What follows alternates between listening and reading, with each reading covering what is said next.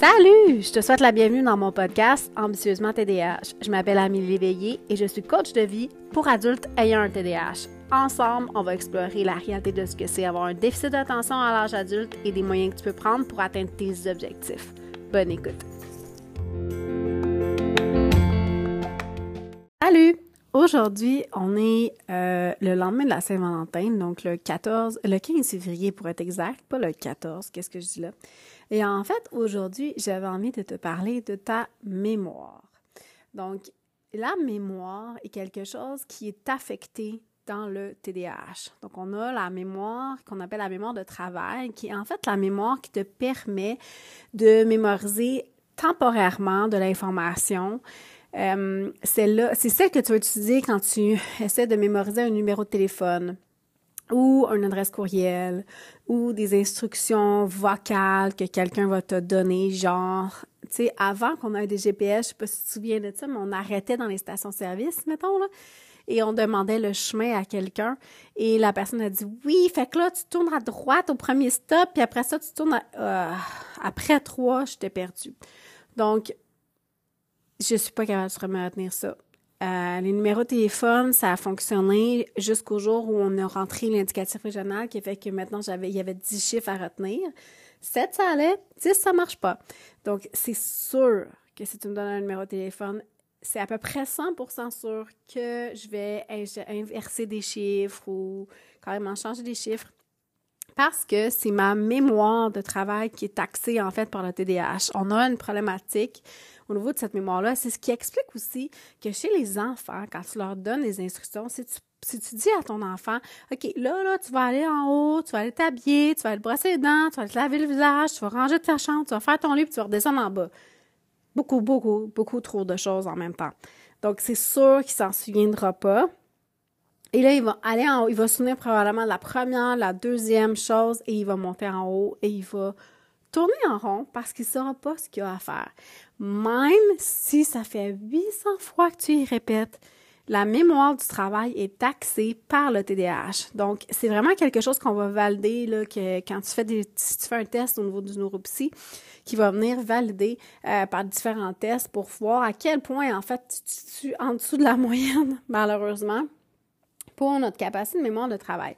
C'est, ça nous affecte beaucoup sur, par exemple, si toi, ton travail dans la vie, c'est d'assister à des réunions et que tu dois mémoriser de l'information dans ces réunions-là, c'est très difficile parce que la mémoire du travail, ce n'est pas que la capacité de retenir une information, c'est aussi la capacité de gérer des choses en même temps.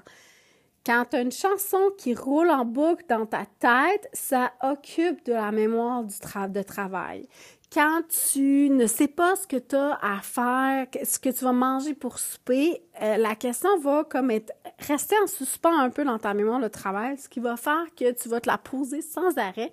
Et ça, mais la mémoire de travail, c'est un petit peu comme un petit sac dans lequel tu peux mettre euh, quelques instructions.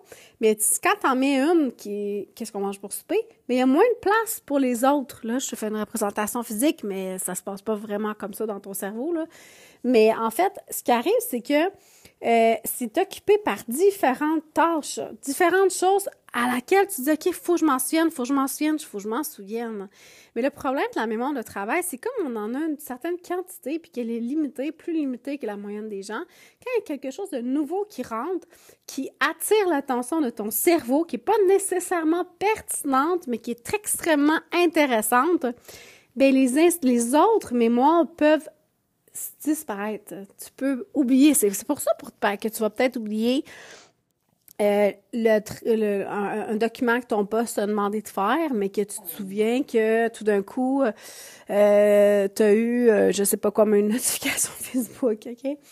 Donc, c'est ce qui fait que c'est aussi difficile de te souvenir de quelque chose au niveau temporaire, mais c'est aussi la même chose au niveau long terme. Le cerveau mémorise ce à quoi il porte de l'attention. Et le cerveau TDAH, c'est un cerveau qui porte de l'attention pas de la même manière qu'un cerveau neurotypique. Donc, il porte de l'attention uniquement à ce qui est, ce qui est nouveau, à ce qui est euh, très instructif, qui nous intéresse beaucoup au niveau de la, curiosité ou à ce qui est dernière minute.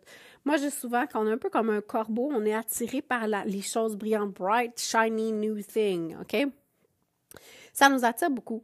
Par contre, en termes de fonctionnement au niveau de la société ou fonctionnement au niveau de ton travail ou de ton, euh, de ton unité familiale, il y a des fortes chances que ces choses-là soient pas tant pertinentes que ça par rapport à te souvenir de payer tes factures ou te souvenir qu'il faut que tu ailles chercher le petit à la garderie ou te souvenir que tu dois euh, faire le souper ou arrêter à l'épicerie pour aller acheter du lait. Donc, c'est toutes des choses que le cerveau TDAH va avoir la misère à mémoriser parce qu'on n'y porte pas attention.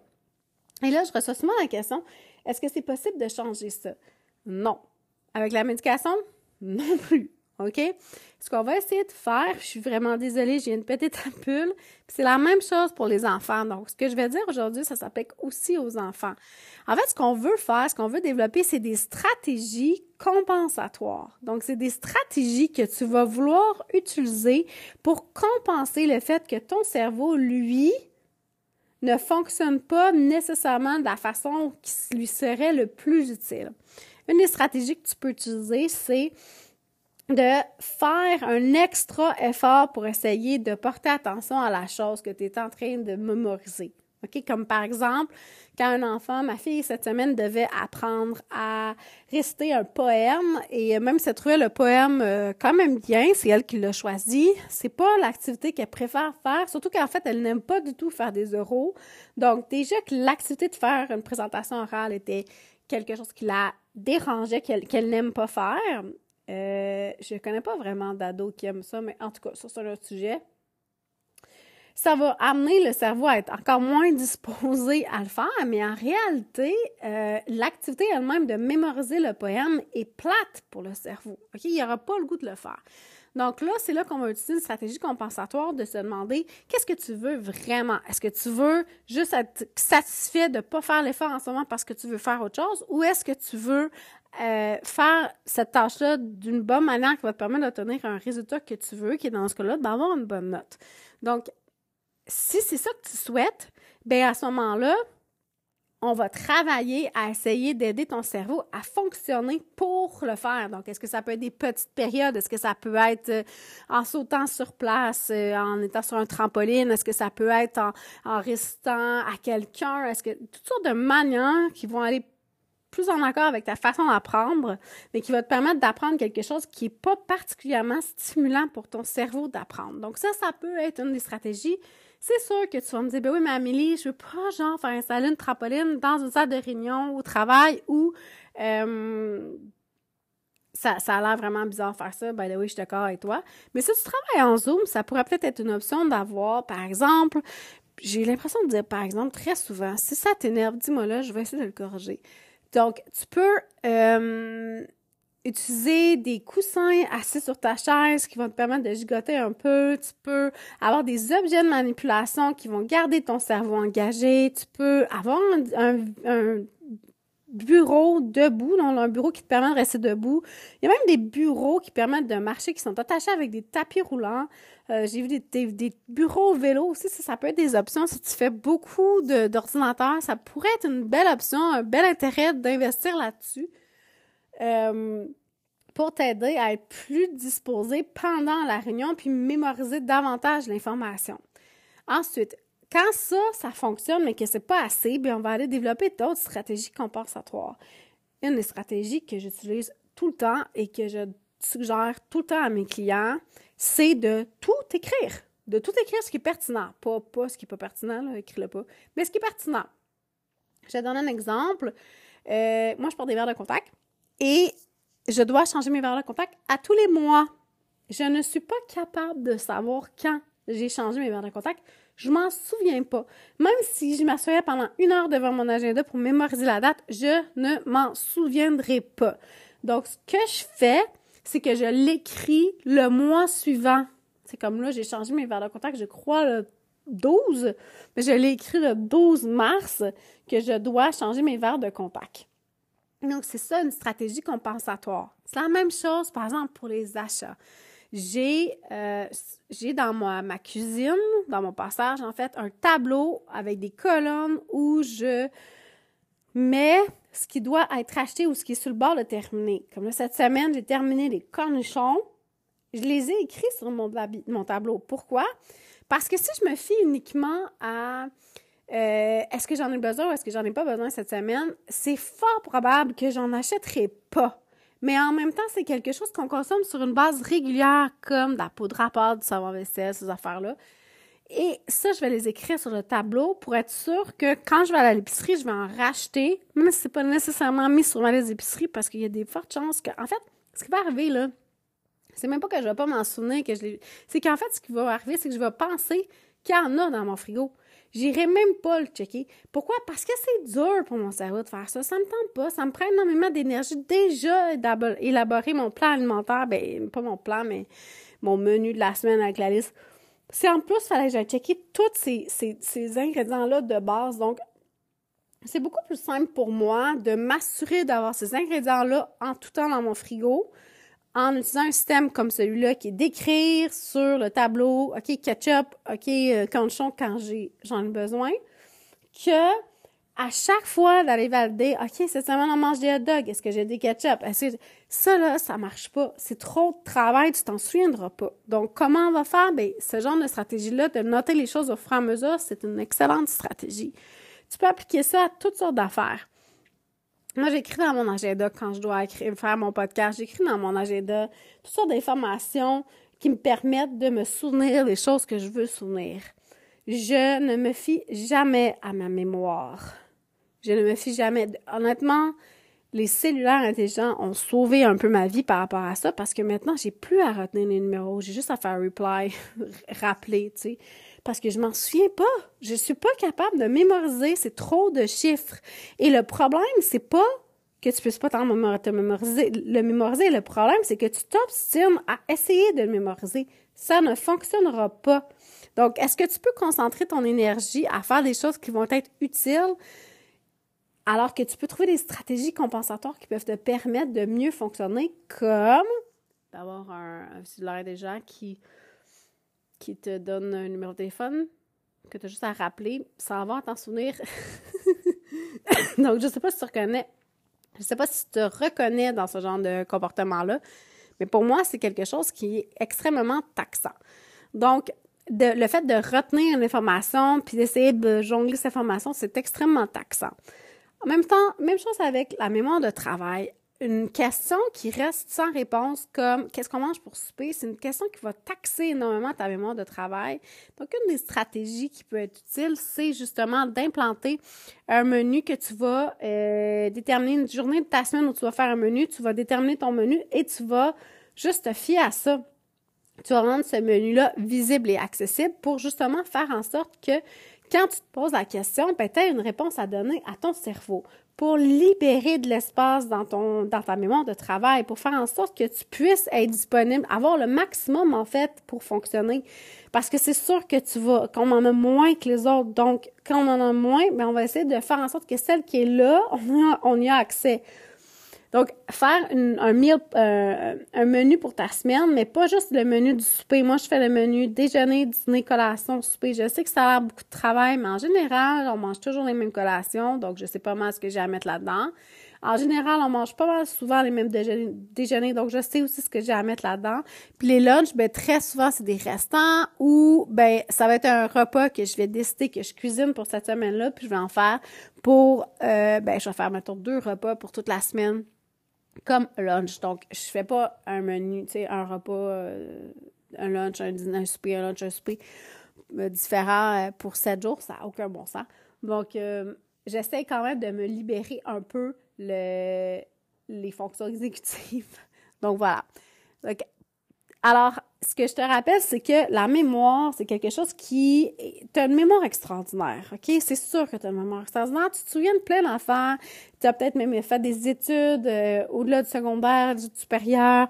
Euh, c'est sûr que tu as une mémoire extraordinaire dans les sujets qui t'intéressent ou quand c'est très, très, très important pour toi.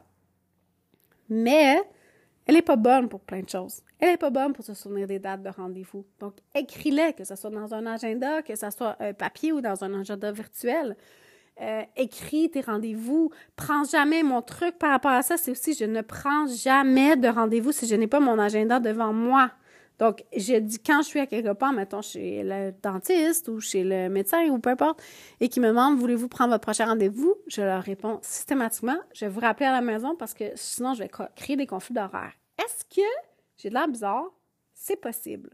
Mais dans ce temps-là, moi, ce que je me dis, c'est, je préfère dire que je vais rappeler pour prendre mon rendez-vous que de prendre un rendez-vous, d'arriver à la maison, de l'avoir carrément oublié, et que si je suis chanceuse le jour avant, il m'appelle pour me dire que j'ai un rendez-vous et que là, je réalise que j'ai un conflit d'horaire et que là, je me ramasse dans une situation où mon cerveau est incapable de gérer. Tout ce que je fais, c'est que je me retrouve en boule et je suis pas capable de gérer la situation. Et là, ben, je vais probablement ghoster le rendez-vous. Alors que le problème au départ aurait pu être évité en prenant mon rendez-vous devant mon agenda. Si tu as la chance d'avoir un agenda électronique, quand je dis la chance, là, c'est ça dépend vraiment des gens. Moi, je fonctionne pas avec l'agenda électronique, donc j'ai pas. ça fonctionne pas pour moi. J'ai essayé, je, je, suis pas capable. Je fonctionne vraiment avec un agenda papier, puis mon agenda papier est très gros parce que j'ai besoin de beaucoup d'espace pour écrire et je peux pas le transporter avec moi, ça ça marche pas. Donc, je préfère le faire à la maison, mais si tu peux le transporter avec toi, ben assure-toi que tu l'as quand tu prends ton rendez-vous. Ça, va avoir l'air moins bizarre de faire ça que d'avoir à dealer plus tard avec le fait que toi, soit tu t'es pas pointé au rendez-vous, soit tu dois l'annuler à la dernière minute, puis là, ça peut t'entraîner des coups dépendant de ce que c'est. Euh, soit que ça peut retarder euh, le, rendez-vous de façon inutile parce que ça a été mal géré. Donc, euh, mets-toi une petite stratégie qui est de dire justement, je ne prends jamais de rendez-vous si je n'ai pas mon agenda avec moi. Euh, tu peux, même chose avec les numéros de téléphone, les adresses, les adresses courriels. Je ne prends jamais de rendez-vous. En fait, moi, je demande tout le temps que les gens me l'écrivent. Écris-moi là. Donc, écris-moi là. Et ce petit papier-là, je le mets avec mon cellulaire. Comme ça, je suis sûre que rendu à la maison, je vais m'en occuper.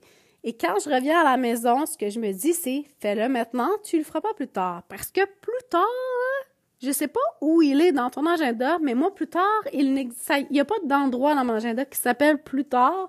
Je l'ai pas trouvé encore. Fait que si toi, tu l'as, tu me le diras. Mais en général, ça arrive pas. Donc, si je m'en occupe pas en arrivant, je m'en occuperai jamais. Alors, je me dis, fais-le maintenant, fais-le pas plus tard. Donc, quand j'arrive, j'enlève mes bottes, tout ça, je mets mes clés à leur endroit et je m'en vais à mon agenda et j'écris ce que j'ai besoin d'écrire, de noter ou peu importe ce que j'ai besoin de noter comme information je la laisse pas sur le bout de papier parce que le bout de papier, il va disparaître dans la mer des bouts de papier. OK? Donc, comment est-ce que je peux faire? C'est moi, ce que j'essaie de faire, c'est vraiment d'avoir chaque chose à son endroit. J'ai une page pour mes mots de passe, j'ai une page pour mes numéros de téléphone, j'ai une page pour les abonnements que j'ai, j'ai une page pour... Et je sais que tu vas me dire, oui, mais je suis pas capable de noter ça, je déteste ça. La question à te demander, c'est est-ce que tu préfères apprendre tranquillement à faire ces choses-là, d'arrêter à te fier à ta mémoire pour te désabonner à Disney Plus parce que là ce mois-ci tu voulais écouter tel film mais que le mois prochain tu vas l'oublier puis que ça va te coûter je sais pas combien de mois de Disney Plus puis je parle de Disney Plus mais ça peut être n'importe quoi ou tu préfères avoir le petit effort sur le moment de dire OK je sais pas qu'on faire sa mémoire. Je le sais que je serai pas capable de m'en occuper plus tard, que je le ferai pas, que je vais l'oublier. Donc, je le gère maintenant. Et je passe à l'action maintenant pour m'éviter des problèmes plus tard.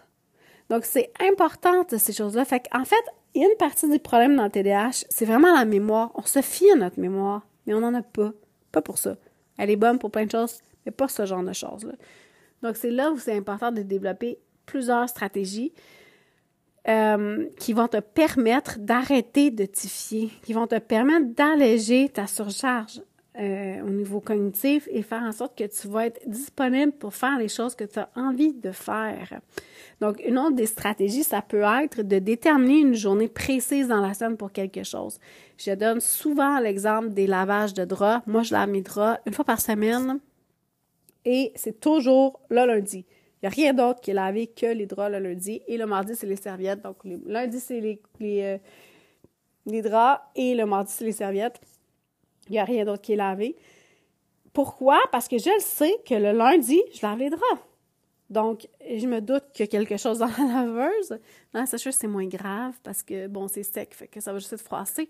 Mais dans la laveuse, ça m'énerve quand ça reste là plusieurs jours parce que ça finit par sentir vraiment très mauvais.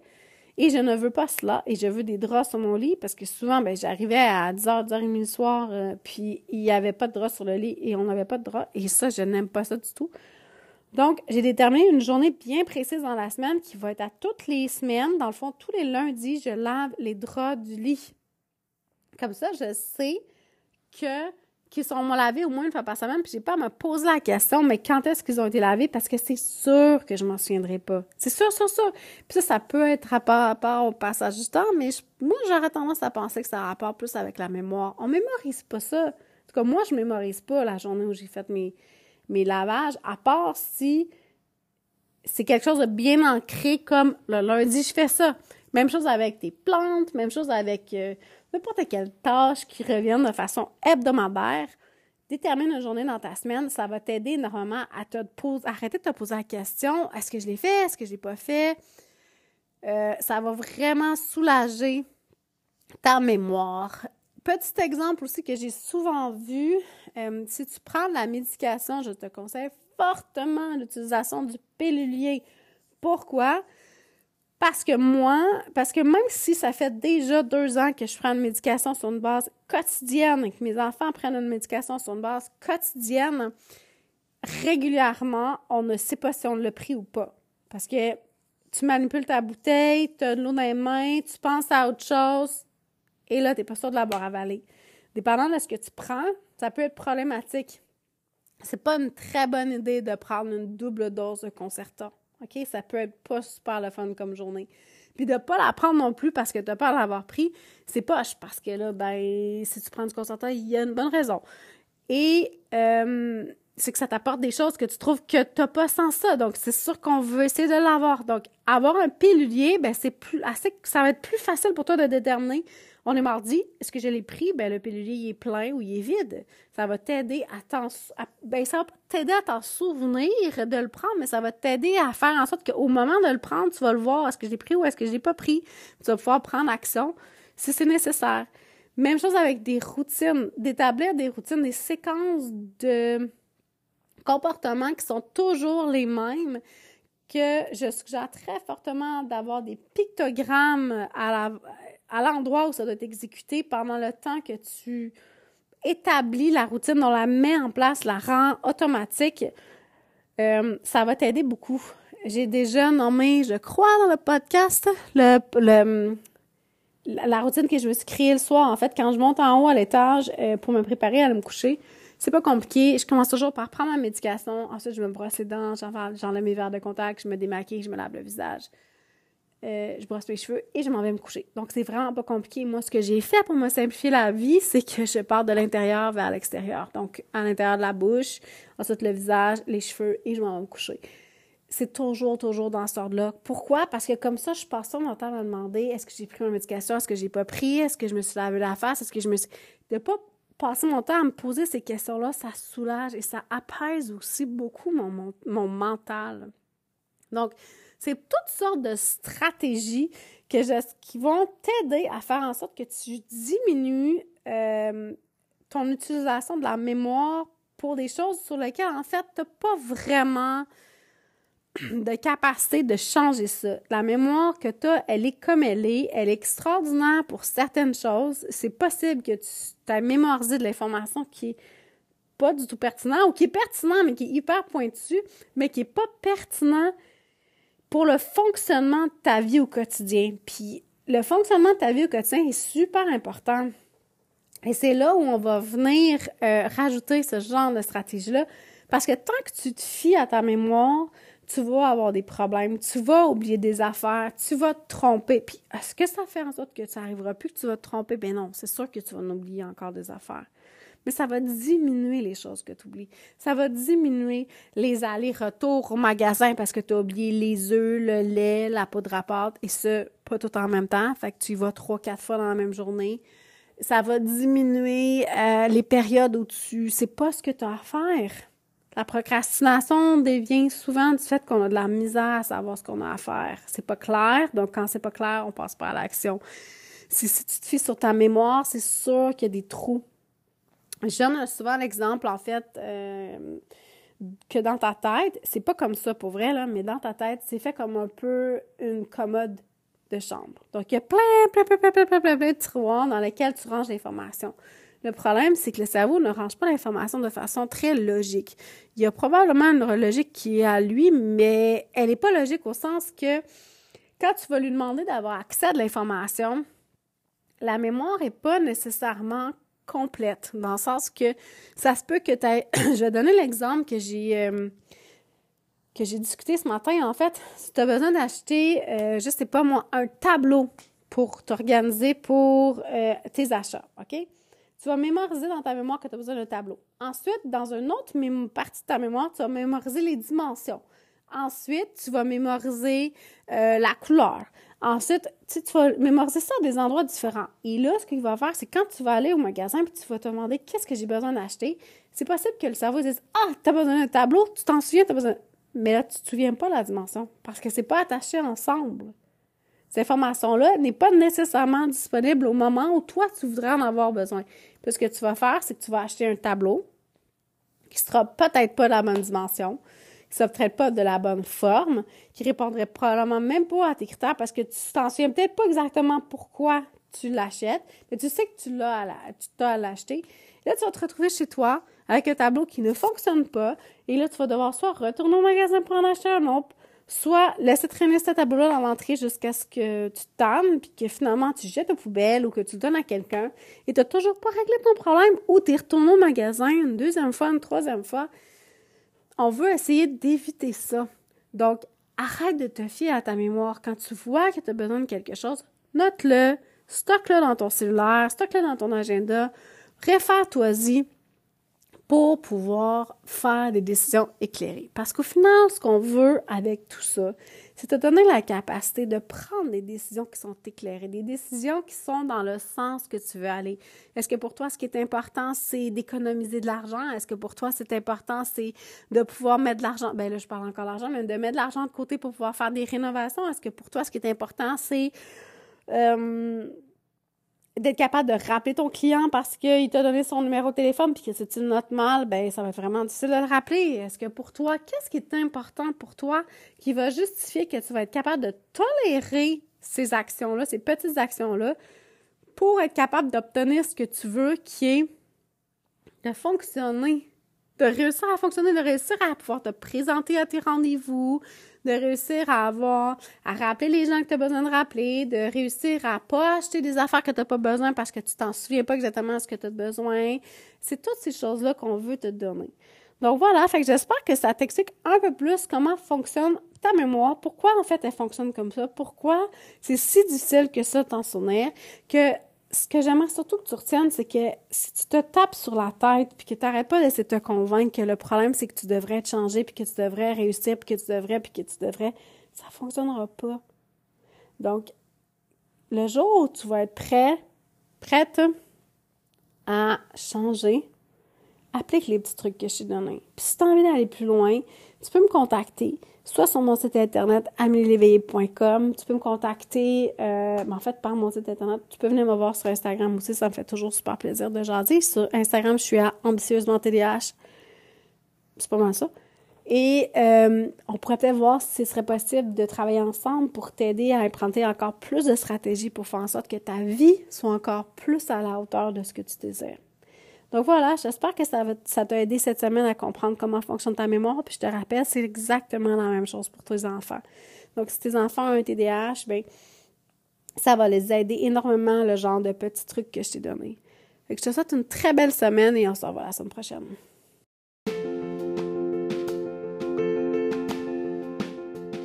C'est tout pour cette semaine. J'espère que tu as apprécié l'épisode. Si tu l'as aimé, partage-le, laisse-moi un commentaire, je les lis tous, mets-moi un beau 5 étoiles et abonne-toi à mon podcast. Ça m'aide énormément à faire connaître le podcast auprès de d'autres gens qui vivent comme toi avec un TDAH peux également me trouver sur YouTube à Ambitieusement TDAH ou sur mon site web à amelieléveillé.com. N'oublie pas de t'inscrire à mon infolette où je partage plein de détails croustillants sur ma vie et ma gestion de mon TDAH. Bonne semaine!